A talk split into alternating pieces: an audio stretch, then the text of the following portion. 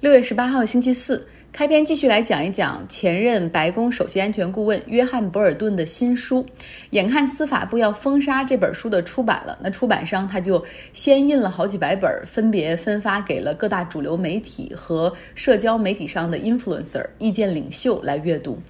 博尔顿在书里写到说，特朗普不仅给乌克兰施压，以军事援助相要挟，然后让他们来调查拜登，帮助特朗普获得二零二零年的连任，还以贸易战来威胁中国，哈，跟这个中国谈条件，说你要是可以买我的大豆，来确保这些农业州对我的支持的话，我就可以放弃对华为和中兴的制裁等等。他还对我们的领导人说，请你一定要 ensure 确保我二零二零年可以继续赢。这本书呢，原计划是在下周二的时候出版，哪怕现在在亚马逊的平台上只是一个预售，它也已经登上了最畅销的 bestseller 这个排行榜的首位。出版商现在的噱头就是特朗普不想让你看这本书，特朗普要封杀的这本书里面有很多他的料哈，也确实有很多。像《纽约时报》和《大西洋月刊》都刊登了博尔顿书中的部分内容，比如说这个书中写到，特朗普对国际时事和外交很无知，说特朗普甚至不知道英国有核武器，他开会的时候还问说芬兰是不是俄罗斯的一部分。书里还写到，特朗普的内阁很多看似忠诚他的人在背后都在嘲笑他，包括看着很忠诚的国务卿蓬佩奥。他曾经在特朗普和金正恩会面的时候，当时还给博尔顿写了个字条，就是说特朗普 is full of shit。书中写到，白宫每天例行都会给总统举行一个 intelligence briefing，这每日情报简报这样的一个时间来说国际的情况啊。但是纯粹是浪费时间，因为总统根本上不在听，他脑子里想的就是怎么挑拨这个官员之间的人际关系，而且很多当面说哈，说他说你这个，你说他那个，你们俩怎么办呢？博尔顿还写到说，特朗普特别习惯把非常复杂的外交政策，然后当成一个房地产的生意在做，而且缺乏对外交以及其他国家历史的了解，就是有很多非常可笑的决定。这本书总共有五百多页，有大量的细节，因为博尔顿这个人也喜欢在每一次会议记录笔记。做了十七个月特朗普的首席安全顾问，他也是攒够了素材。博尔顿为自己的书做的广告就是看了我的书，你就知道前段时间国会对特朗普的弹劾是有多么的不给力。那今天呢，美国司法部也急了哈，他们要求联邦法院的法庭立刻下令禁止这本书的出版，还要求法官立刻举行听证会。但真的会被叫停吗？在美国最高法院有判例，即便是在违反出版前的 review agreement，也就是审稿协议的那些书的话，最终呢也可以出版，因为最高法院是要保护这种言论自由。所以大家现在看到了，虽然司法部要叫停这本书的出版，但是出版商应该还是会按计划在下周二的时候让这本书上架。为什么呢？因为司法部你没有权利直接去叫停它的出版，你需要走法律程序，让法官来出这个裁决。那么既然是法官出的裁决的话，即便说是法官说要叫停，但是出版商还是可以再打上诉官司哈，上诉到更高一级的法院。所以来来回回就可以扯上好几个月。Anyway，出版商要先把这个出出去哈，绝对不会说那怕得罪总统或者得罪司法部就让这本书下架，那是不可能的。来关注一下疫情，不仅北京出现了第二波的感染，德国也发生了。已经重启社会的德国今天宣布新增了六百五十人的感染，而且感染集中发生在北威州的一个肉联厂。目前这个工厂已经停业，肉联厂的低温工作环境被认为是可能成为病毒传播的温床。但是总体来说，这个病毒真的还有太多未解之谜。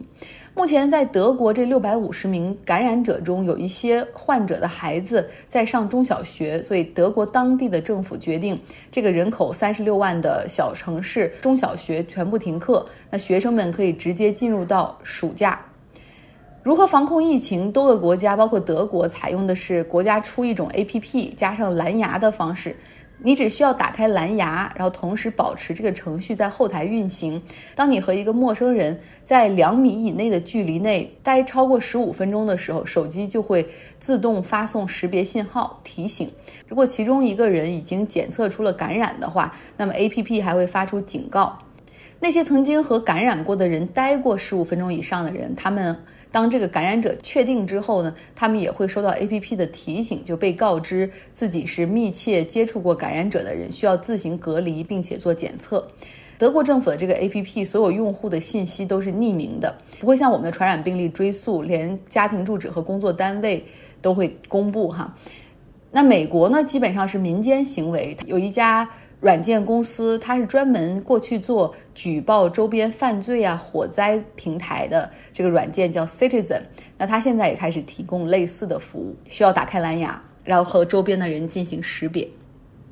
说到疫情，美国的数据又开始增长了。开放比较早的德州州长公布数据，目前每天新增的感染比五月的时候多了百分之三十。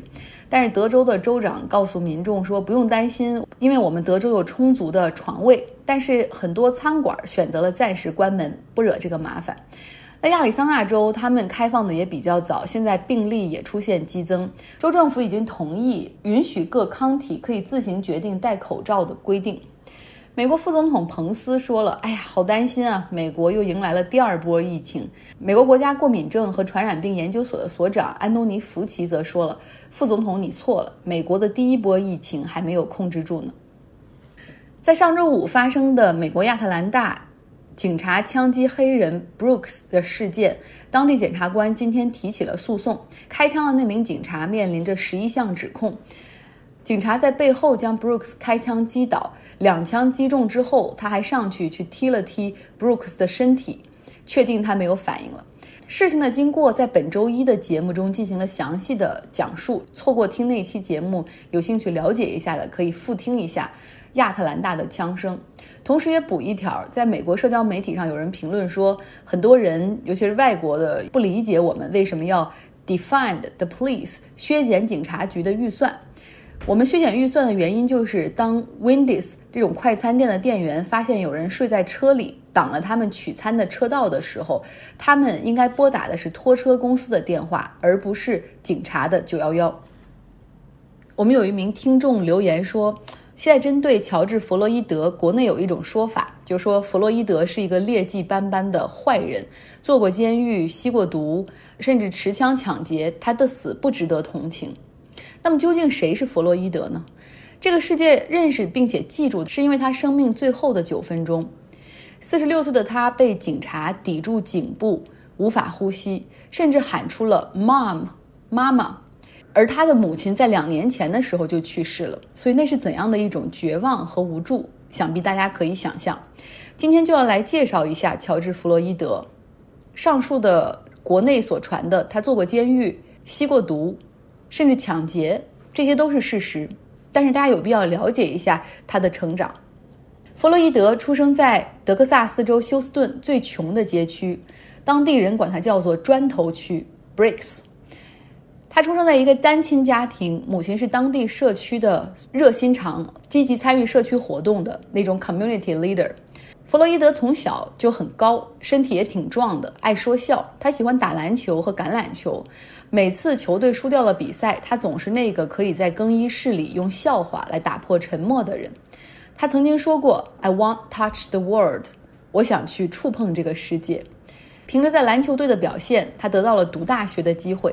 他也是家里第一个大学生，虽然就读的是南佛罗里达州的社区大学。读了两年社区大学之后，他转学回到了德州工农大学，但没有多久他就辍学了。没有拿到学位的他返回到了老家休斯顿。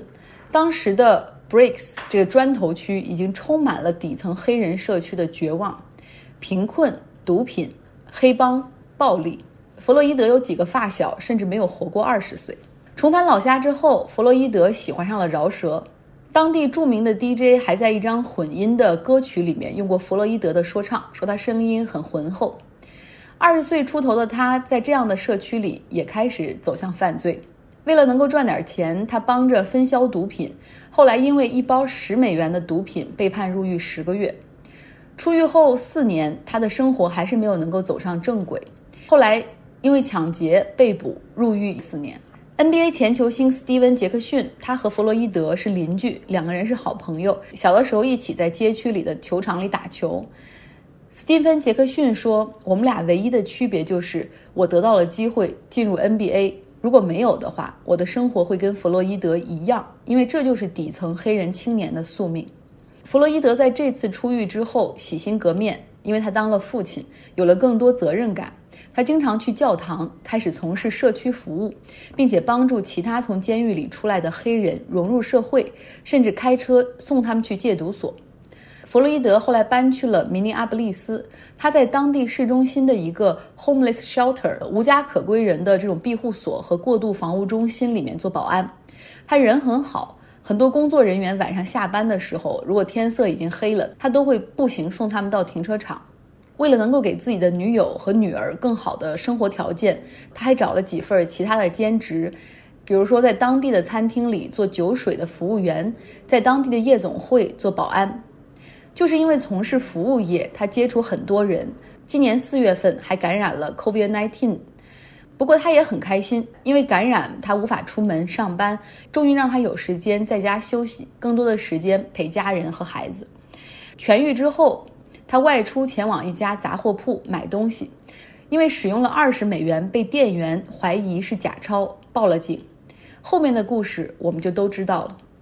乔治·弗洛伊德的弟弟在前几天国会作证的时候说，乔治不应该死，只因为二十美元，而且是疑似假钞，警察就对他施以暴力执法。难道二十美元就是黑人在警察眼中的价值吗？他说：“希望乔治的死能够成为改变这个国家如何对待黑人的一个转折点。”好了，今天的节目就是这样，希望大家有一个愉快的周四。